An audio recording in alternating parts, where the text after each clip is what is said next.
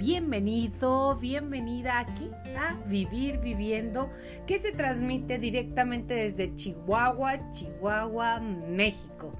La capital de la carne asada, dicen, también por ahí se anda peleando con los regios, pero aquí para todos sí hacemos una carnita asada. Pero el día de hoy no es la carnita asada porque no estamos en ese tiempo ahorita, estamos en el tiempo de lo que te voy a platicar el día de hoy, que es el estrés. Es la forma en que reaccionamos ante diferentes eh, vamos a decir, diferentes eventos extraordinarios o ordinarios externos que eh, nos causan tensión, que nos causan miedo, que nos causan ansiedad. Que sí porque vivimos en el home office eh, desde nuestra casa o porque vivimos el regreso a las oficinas, los cambios como que el ser humano estamos hechos muchísimos a lo que es la cotidianidad, a lo que es la, vamos a decir, somos seres totalmente de, métodos y de tiempos, nos acostumbramos luego, luego a eso. Dicen que es la forma en que nos podemos ir muriendo poco a poco porque lo que es la rutina nos mata, pero no, tenemos miedo para todo eso, para los cambios y bueno, aparte que los hijos que estuvieron en la casa, los nietos que tenemos, aquellos que tienen nieto, qué maravilla, yo a uno y espero que lleguen pronto. Tengo un perro nieto nada más. Pero entonces el estrés nos va matando poco a poquito, poco a poco. Pero ¿cómo saberlo? Porque es muy fácil decir, ay, tienes estrés, pero ¿cómo saberlo realmente? Sin que te des la necesidad de ir todavía a un especialista. Es nada más como todo. Darte cuenta y estar, estar pendiente. Hay muchas de las señales que nos, nos llevan a ello y eso quiero platicar el día de hoy. Al igual que decirte que mucho que nos causa estrés es saber que tengas la edad que tengas nos equivocamos, que tengas la edad que tengas cometemos errores, que tengas la edad que tengas siempre decimos, ay, ¿por qué dije eso? Ay, ¿por qué hice eso? Normalmente somos muy duros y muy crueles con nosotros mismos cuando hacemos un error o cuando tenemos alguna equivocación y eso nos genera estrés porque en la noche estamos o en la tarde o cuando estés sola estamos o solo rumiando el por qué hice esto, por qué no lo hice, por qué contesté, por qué, por qué, por qué, por qué, porque así somos. Estás en el planeta Tierra para cometer errores y aprender, observar y crecer. Estamos de paso. Este no es tu hogar, ni el mío ni el de nadie, porque aquí venimos a experimentar lo que tú quieras y lo que vamos a hacer. O sea, obviamente la vida te da tus buenos zarandeadas, se decía en Julimes, ese saludos a Julimes, la zarandeada y de repente actuamos de una u de otra manera. Perdonarte y perdonar es uno de los principales puntos para tener compasión, primero de ti y luego de los demás. No podemos tener compasión para los demás si no la tienes por ti. Si eres así tan dura contigo o tan duro, este, no estás teniendo compasión y créeme que cuesta trabajo, pero sí se puede. Y de eso, de eso vamos a tratar el día de hoy. ¿Cuáles serían las señales de que estás en estrés? Mire, el estrés es bueno desde el punto de vista que si tuvieras un tigre a punto de, de atacarte, pues bueno, te pone endorfinas, te pone tantos químicos en el cuerpo para que corras y, salves la vida. Ese es el estrés que digamos que es bueno. El estrés es bueno si estás en una situación de que te están asaltando, de que está en riesgo tu vida y reaccionas. Pero lo malo cuando lo hacemos crónico es que la pistola te la pones tú en la cabeza, tú solita, tú solito te estás creando muchos de los episodios que están en la mente. Pero el tema es así. El estrés es como cualquier otra enfermedad, tiene sus causas y consecuencias y hay maneras de tratarlo para evitarlo. Esta enfermedad produce millones de desajustes mentales y físicos que afectan a las personas de manera irreparable a largo plazo, por ello es que se le llama una enfermedad silenciosa. Es importante destacar que los pacientes de estrés deben buscar ayuda a tiempo para desencadenar consecuencias que pudieran tener, antes de que se desencadenen, obviamente, consecuencias a su sistema. El estrés afecta a miles de personas. Hoy en día, pues estamos en una época en la constante presión del trabajo, de la crisis, del dinero, de las crisis matrimoniales y de parejas, un sinfín de razones por las que la mitad de la población, como mínimo, sufre de este mal. Esto puede afectar tanto nuestra salud mental como nuestro cuerpo.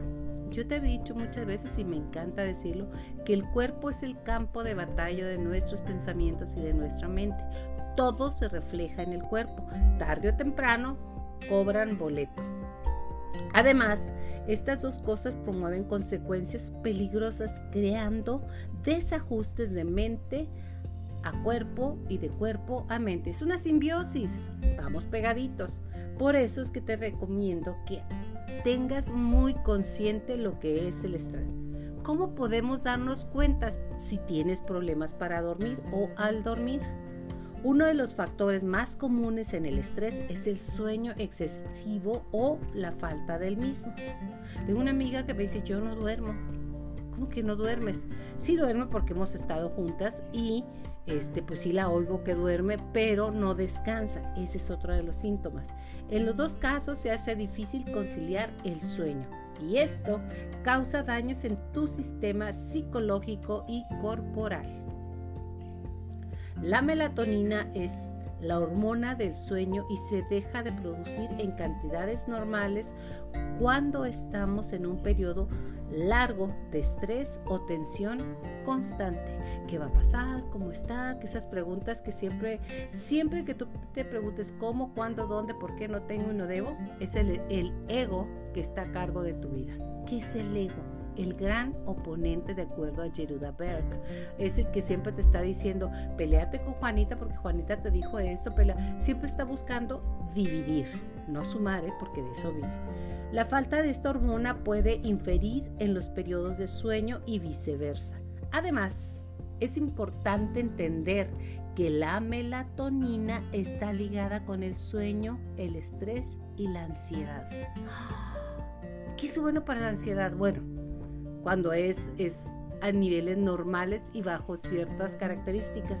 Respirar. Respirar profundo y dejar salir.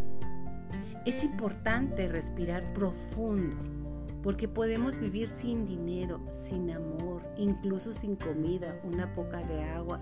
Podemos vivir sin muchas cosas, pero sin aire que entre en nuestro cuerpo, no podemos vivir, de verdad. ¿Te acuerdas? Y si no te acuerdas, para los que somos tonas y tones, cuando volábamos allá por, yo tenía, la primera vez que me subí a un avión tenía como 16 años, este, imagínate que la, en el respaldo del asiento del avión había bolsitas de, de papel, de papel, de papel normal este, con, un, con una llavecita. Supuestamente eran para que la persona eh, pudiera respirar cuando le entraba el ataque de ansiedad, que le daba miedo si se caía el avión, si no, entonces empezabas a inflar y a desinflar una bolsa de papel. Así era, aunque usted no lo crea, la sabía. La mayoría pensábamos, yo todavía no estaba muy metido en esto de la respiración y demás, pensábamos que era para si alguien se mareaba y vomitaba. No, no, no, no, era para el manejo del estrés. Muchos de los ejércitos a nivel mundial están entrenados bajo la premisa de respira profundo y en cuatro tiempos. Pero nos vamos a la melatonina. La falta de esta hormona puede inferir en los periodos de sueño y viceversa. Además, es importante entender que si no la tenemos y no la producimos en largos plazos puede haber problema. También podemos destacar que los problemas de poco dormir y estrés pueden desencadenar en enfermedades psicológicas como la parálisis del sueño y sus derivados.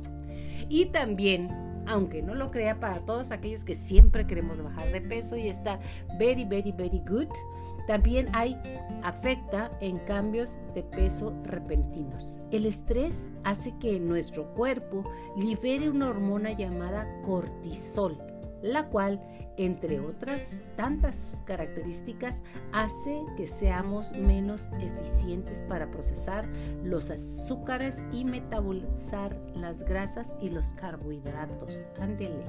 Si sufres de estrés, lo más probable es que aumentes de peso y en muchos casos sucede lo contrario, que bajes demasiado.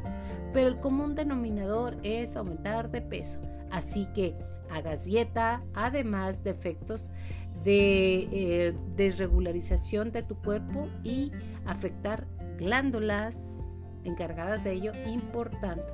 Es necesario que si notas algún cambio repentino en tu peso y no has cambiado tu rutina dietética, hagas una revisión y reflexiones si estás teniendo capítulos estresantes en tu vida que afectan tu cuerpo. Dolores de cabeza. Levante la mano el que diga que tiene dolores de cabeza. Yo tuve mucho, fíjate, muchos dolores de cabeza ya por lo, cuando tenía 35, 45 años. Ya gracias a Dios ni se presentan. Cuando sufrimos de dolores de cabeza constantes es un indicador que señala un estrés continuo. Nos lleva a cambiar la presión cardíaca y fomentan la presión de nuestros vasos sanguíneos en el área de la cabeza. En caso de tener dolor prolongado de cabeza es necesario acudir al médico, obtener respuestas, pues la presión arterial juega un papel sumamente importante en nuestro cuerpo, sobre todo causado por el estrés y su desajuste, pues puede causar infartos u otras enfermedades degenerativas. Tenemos fuertes dolores de estómago. Se dice que el estómago es el segundo cerebro, que nuestras emociones, así como cuando sentimos mariposas en el estómago o sentimos un vacío o respiramos, así como le dice ahorita, el estrés puede afectar muy negativamente el funcionamiento de nuestro sistema gastrointestinal. Es más, el elevar nuestra producción de ácido digestivo nos provoca acidez, lo que a su vez causa un horrible dolor, diarrea, inflamación de colon y por supuesto mucho más estrés. Con dolor el estrés sube todavía. Muchas veces vienen acompañados de espasmos, pum, pum, pum, que causan un dolor fuerte parecido a un infarto este es el principal denominador de que el estrés está apoderándose de tu cuerpo. Puedes también tener síntomas de malestar luego de comer o en una situación de tensión. Así que es necesario que hagas una verdadera reflexión de lo que está sucediendo y optes por tomar opciones no dañinas para tu estado de salud, para tu cuerpo. Aquellas personas que siempre están resfriados o traen moquito, o traen tos o algo por el estilo, el estrés inhibe la capacidad de nuestro sistema inmune, inmune de combatir infecciones.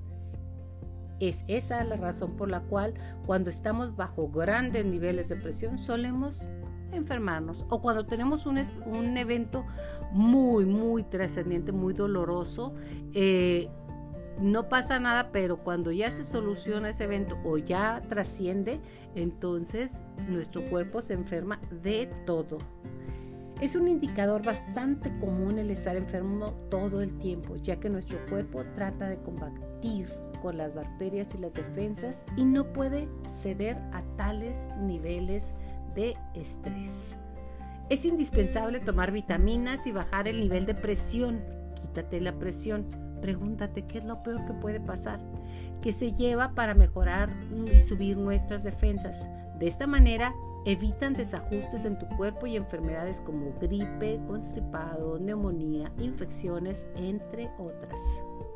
Algunas personas reaccionan con acné, se llenan de acné y no necesariamente los jóvenes. Si pensabas que el acné solo aparecía en tus años de adolescente, te decimos que no.